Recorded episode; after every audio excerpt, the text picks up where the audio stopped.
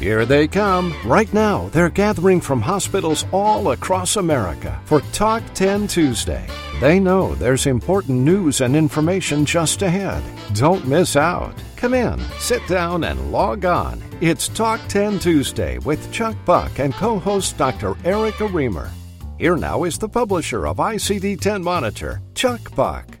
Thank you, Clark Anthony. Hello, everyone, and welcome to the 353rd edition of Talk 10 Tuesday, brought to you today by the ICD University Bookstore, inviting you to attend an upcoming webcast on E&M coding. And joining me this morning is my co-host, the very popular Dr. Erica Remer. Dr. Remer is the founder and the president of Erica Remer MD. And good morning, Erica. You've been missed. Welcome back. Good morning, Chuck, and hello, everyone. Juliet, if you're listening, thanks for covering me last week. Indeed. Thank you, Juliet, very much. Our lead story this morning is one that you, Erica, brought to our attention. It's how to interpret Guideline 1A19. That's right. I'm not sure that everyone is applying it correctly. Well, it's a recurring issue, and I thank you very much for revisiting this topic with us today. And speaking about coding, Laurie Johnson will be reporting on coding not only influenza, but also the ICD 10 coding of acupuncture acupuncture. That's very interesting. And returning to Talk 10 Tuesday today is Julie Dooling. Julie's going to be reporting on the recent GAO investigation into challenges that hospitals are facing when it comes to patient matching. Fascinating. And Deb Grider returns to report on the problem providers face with APP billing rules specifically the CMS Advanced Practitioner Professional Billing. That's right. We have much to report this morning during today's 353rd edition of Talk 10 Tuesday, and we begin this morning with ICD 10 National Correspondent Tim Powell. He's at the Talk 10 Tuesday news desk. The Talk 10 Tuesday news desk is sponsored by ICD University, inviting you to subscribe to the 2019 ICD 10 Monitor webcast series. 40 ICD 10 educational webcasts for one low price. Buy for yourself or buy for your team. For more information, call 800 252 1578, extension 2. Here now is Tim Powell. Hi, Chuck. CMS was tired of paying too much for care in nursing homes. They were tired of fighting with lawyers and consultants, driving up payments and gaming the system.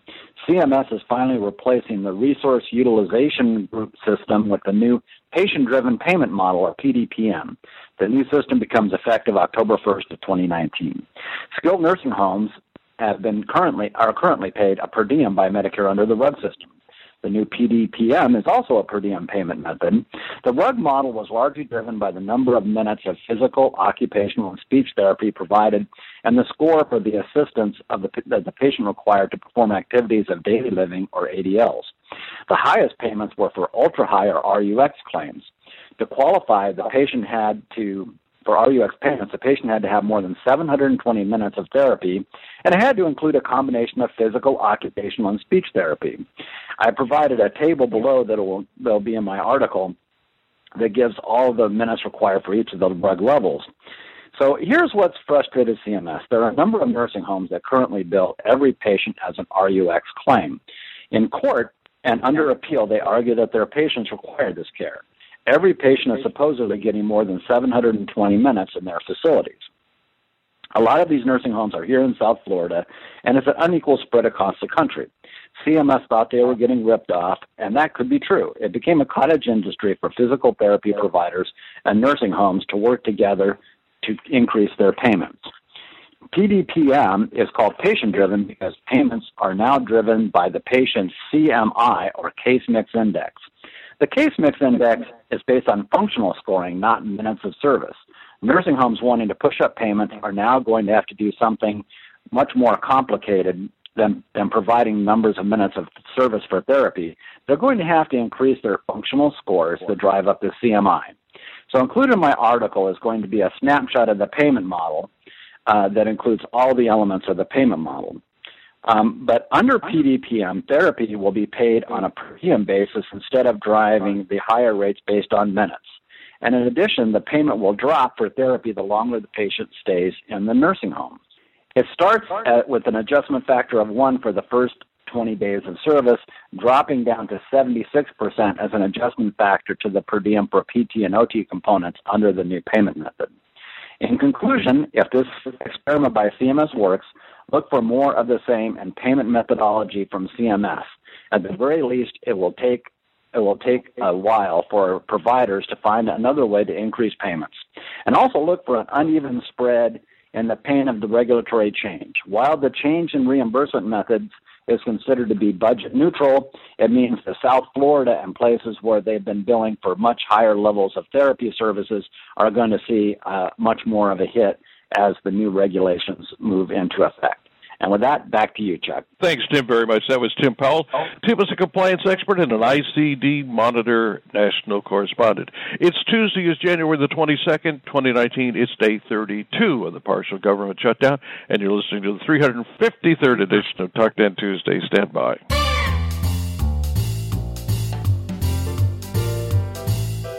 Your organization is at risk of losing revenue due to inaccurate coding of evaluation and management, E&M. Failure to properly code for E&M services can lead to failed audits, costly repayments, and an interruption of patient care. Master the coding of E&M services during a four-part webcast featuring Dr. Jeffrey Lehrman. This important webcast begins tomorrow, January 23rd.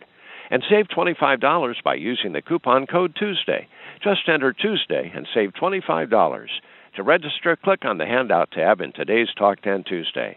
Register now to master the coding of E&M services with Dr. Jeffrey Lehrman and save $25 using the coupon code Tuesday. Thanks, Clark. And by the way, that webcast, Coupon Code Tuesday, is good for all ICD University webcasts, but only one per person, and is available only for the webcast. And tomorrow's E&M webcast is about history and examination. It's part one.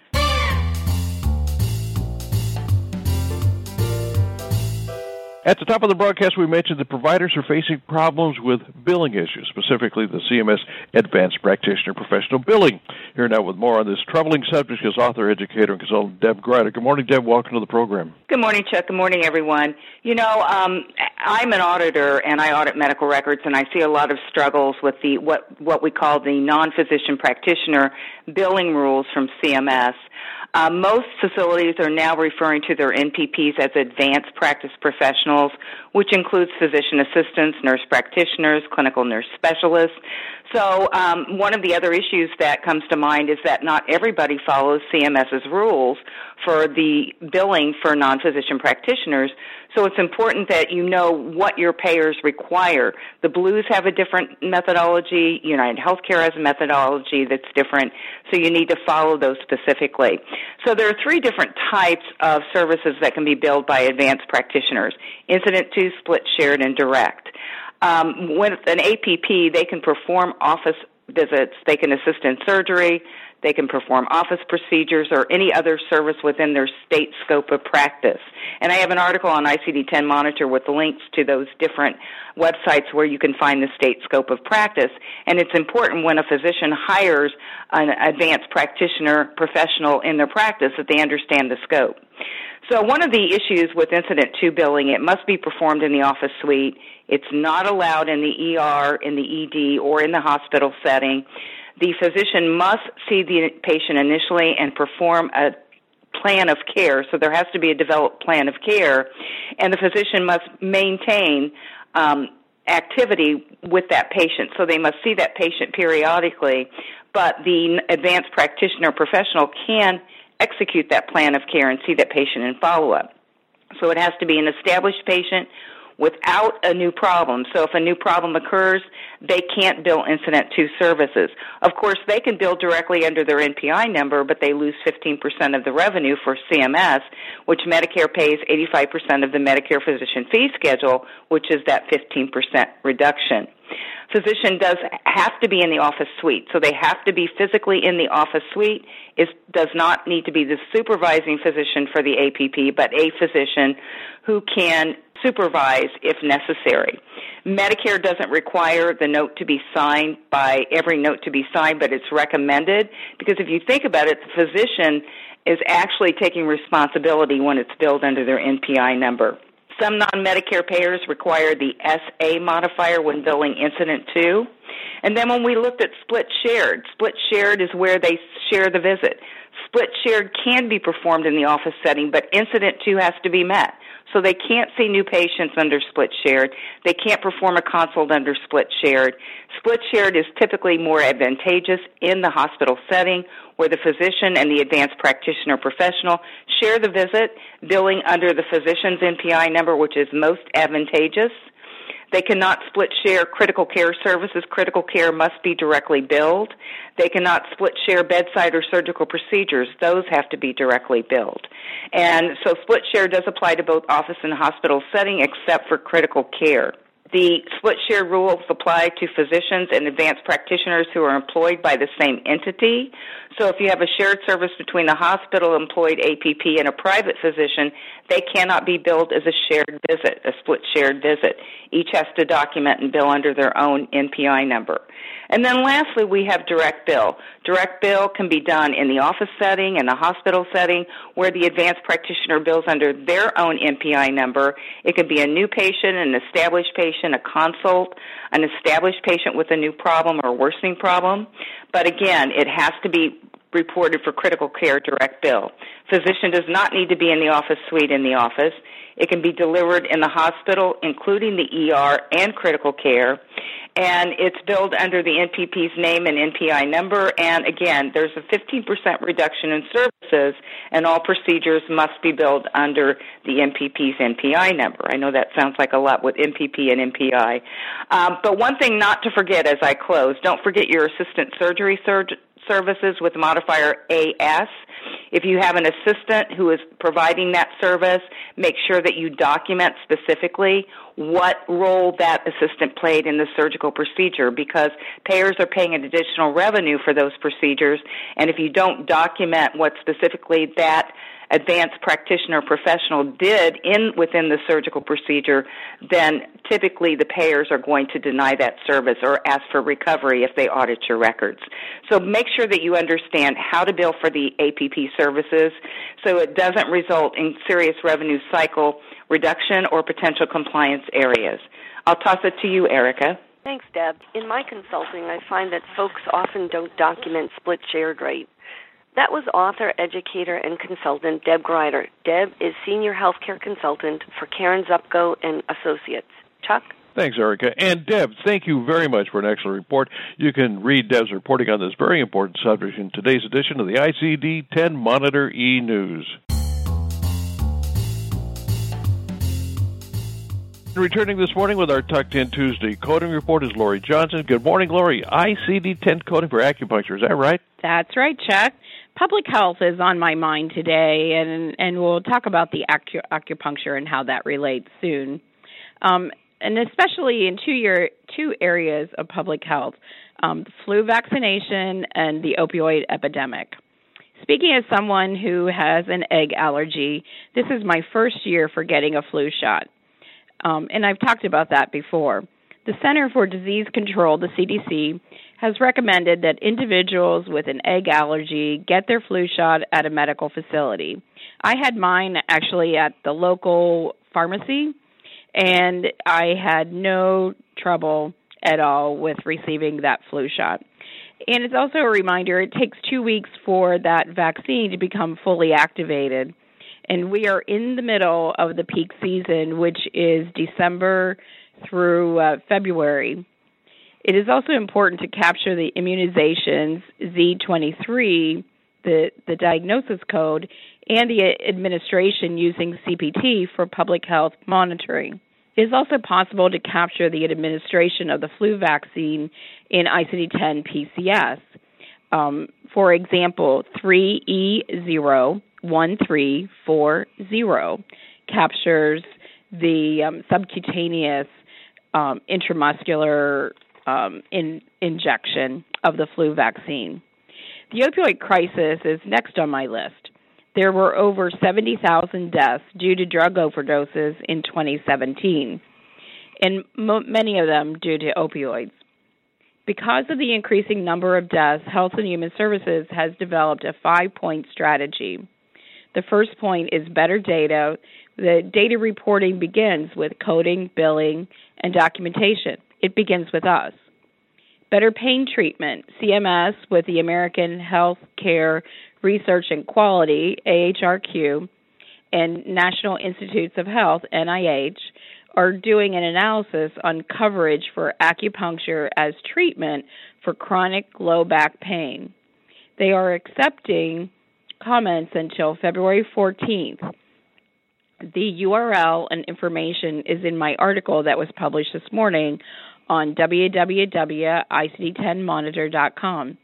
Acupuncture can be coded in CPT and it falls in the range of 97810 to 97814 and in PCS from the table 8E0. The third point is more addi- addiction prevention, treatment, and recovery services. And I'm sure, like like you, you like I have, you've seen a lot more um, commercials on t on TV with regards to um, treatment, recovery, and prevention of addiction. We need to have more overdose reversers. So, and I have seen many more ads or documentation that Narcan is much more available. And five, better research. This effort will take some time. My takeaway today is that coders and documentation specialists can make a difference in public health through reporting of appropriate codes. So back to you, Erica. Thanks, Laurie. That was nationally recognized coding authority Laurie Johnson. Laurie is a senior healthcare consultant for Revenue Cycle Solutions, LLC. Chuck? Thanks, Erica. And Laurie, thank you very, very much for an outstanding report. You can read Laurie's reporting on this very important topic in today's edition of the ICD-10 Monitor e-News. And coming up at the end of the program, we're going to hear a talkback segment from Dr. Erica Remer. She's going to be talking about code or not to code. That's coming up in a few minutes.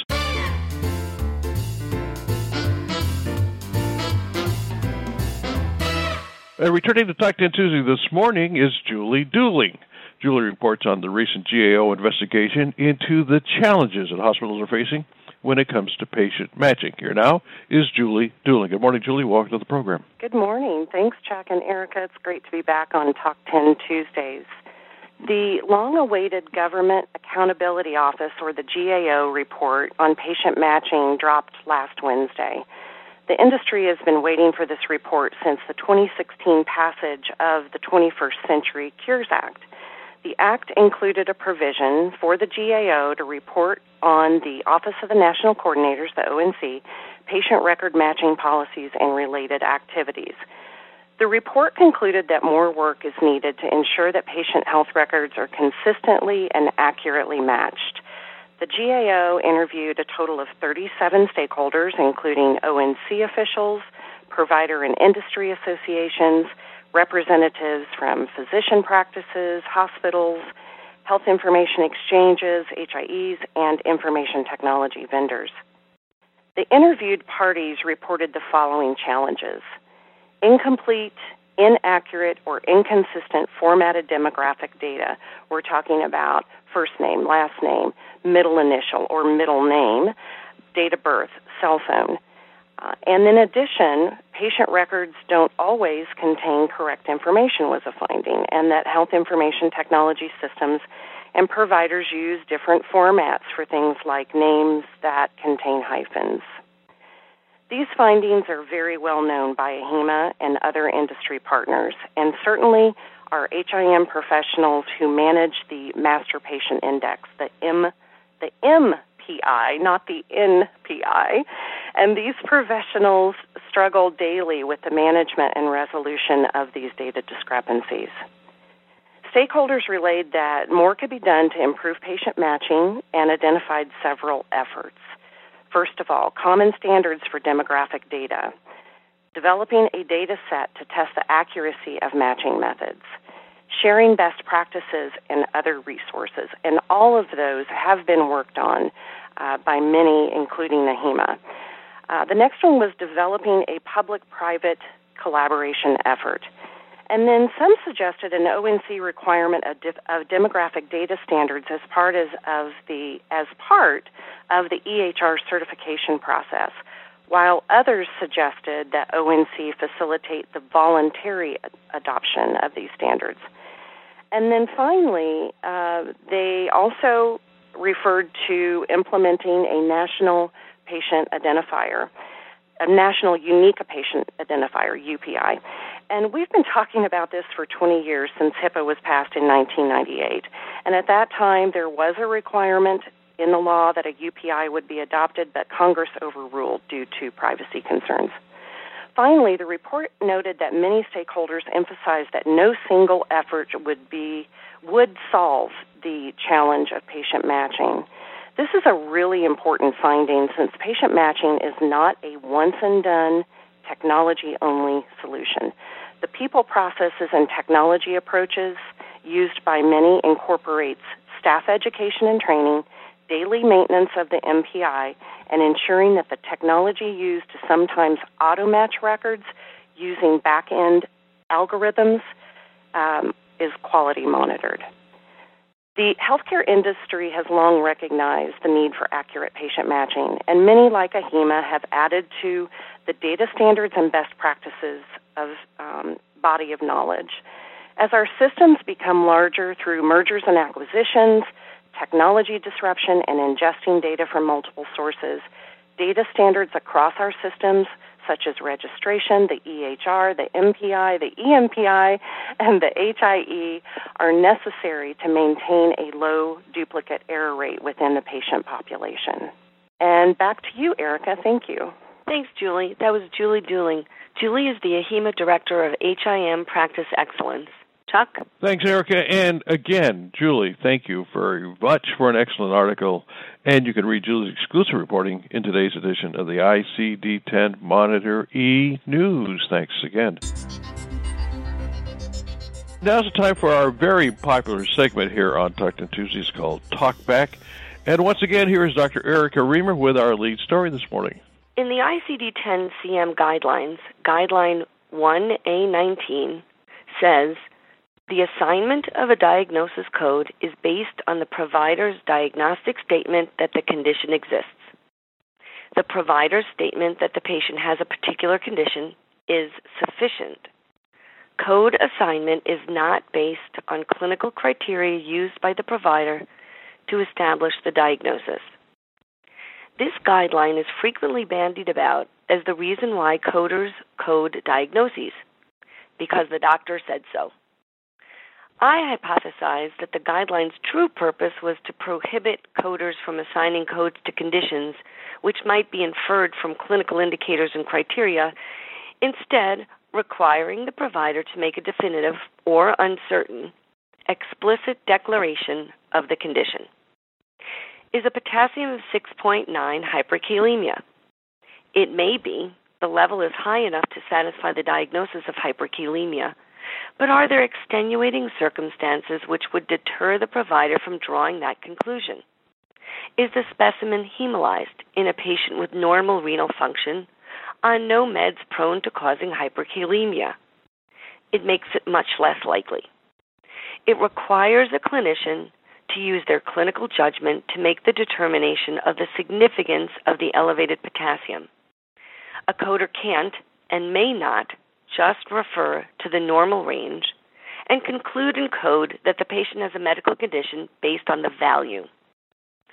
Conversely, if a provider makes a diagnosis using their medical judgment, the coder shouldn't discount it if the patient didn't read the textbook. If a clinician believes a patient has bacterial endocarditis, but enough major and minor criteria aren't ticked off to meet the formal definition of infectious endocarditis, should the coder reject the diagnosis out of hand? Of course not. But best practice is for the provider to explain their thought process. When I read Guideline 1A19, I wonder to myself the fact that the provider said it may be sufficient, but does that mean that it is mandatory to code it? Even the most seasoned medical coder is not a clinician. If said coder or perhaps even a less experienced coder, questions whether the diagnosis is really present or not, wouldn't you imagine that an auditor or lawyer might be wondering the same thing? Clinical validation is an ever expanding issue. The reality is that only the one who I'm sorry, the reality is that the only one who can affirm that a condition is clinically valid is a provider who has personally evaluated the patient. The rest of us are going on what's recorded in the chart.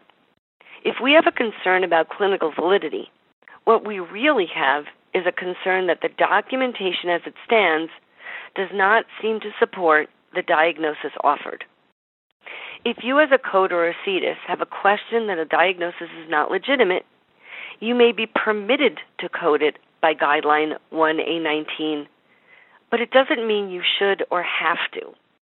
The wisest approach is to generate a clinical validation query and have the provider either confirm the diagnosis and beef up their documentation or remove the diagnosis because they realize it isn't really present. We want the documentation and the codes to be accurately depicting the patient encounter. Don't let Guideline 1A19 prevent you from getting to the truth. Chuck, back to you. Thanks, Erica, very much for that lead story this morning. We have asked our panelists to stick around. We've got a number of questions. Erica, let's take a look at some of those questions, okay? All right. Belinda asks As far as following treatment plan in Incident 2, what if a change in medication is needed? Is that no longer following the treatment plan? So I guess the uh, question is would that still be able to be billed as Incident 2? Deb, can you respond to the question, please? If there's a change in medication, there is a change in treatment plan. So at that point, uh, it would not be considered incident two because obviously there's a reason why medication is changed. Now, if it's not a condition that's worsening, again, uh, you'd have to look at the documentation. That's one of those gray areas that you you would have to really analyze. But typically, if there's a change in medication, there's a change in the status of the condition, and that would not support incident two. So, Belinda, let me follow that up and ask you a question so you can clarify it for me. So, I'm an APP. I'm seeing a patient that's been seen in our office before. There's a treatment plan, and I don't anticipate that there's going to be a change in medication, but I find that they do. So, does that mean I need to now go get the provider and they have to come in and see the patient so that it can be appropriately documented and billed? Well, well, here's the problem that you run into with this um, all of the documentation, you know, at this point, it can't be a split shared because the split shared has to follow incident two in the in the office. So the physician would have to start over. Of course, with the new E&M guidelines, they can use what's been documented for the history, but the physician's going to have to um, intervene or typically what most practices do is they just go ahead and bill under the APP's NPI number because now it's not really technically incident two. Then they just do it direct. Correct. Okay, that makes sense. Chuck, looks like we've run out of time. Well, I think we have run out of time, and I want to thank you very much for all your questions you've been sending in. We'll make every effort to answer those questions offline in the next day or two, and that is going to be a wrap for our 353rd edition of Talk 10 Tuesday. And Eric and I want to thank our panelists today, Julie Dooling, Deb Grider, Laurie Johnson, Tim Powell, and of course, Dr. Erica Remer. And I want to thank Dr. Julia Ugarte for sitting in last Tuesday for Dr. Erica Remer. Thanks again, Julia. We appreciate it. And uh, don't forget to be with us tomorrow, Wednesday, for the ICD University important webcast on E&M coding. It's coming your way at 1.30 p.m. Eastern. And remember, you can save $25 simply by using the coupon code Tuesday. Until then, I'm Chuck Buck reporting for Talk 10 Tuesday and ICD 10 Monitor. Thanks again for joining us. Talk 10 Tuesday is a production of ICD 10 Monitor.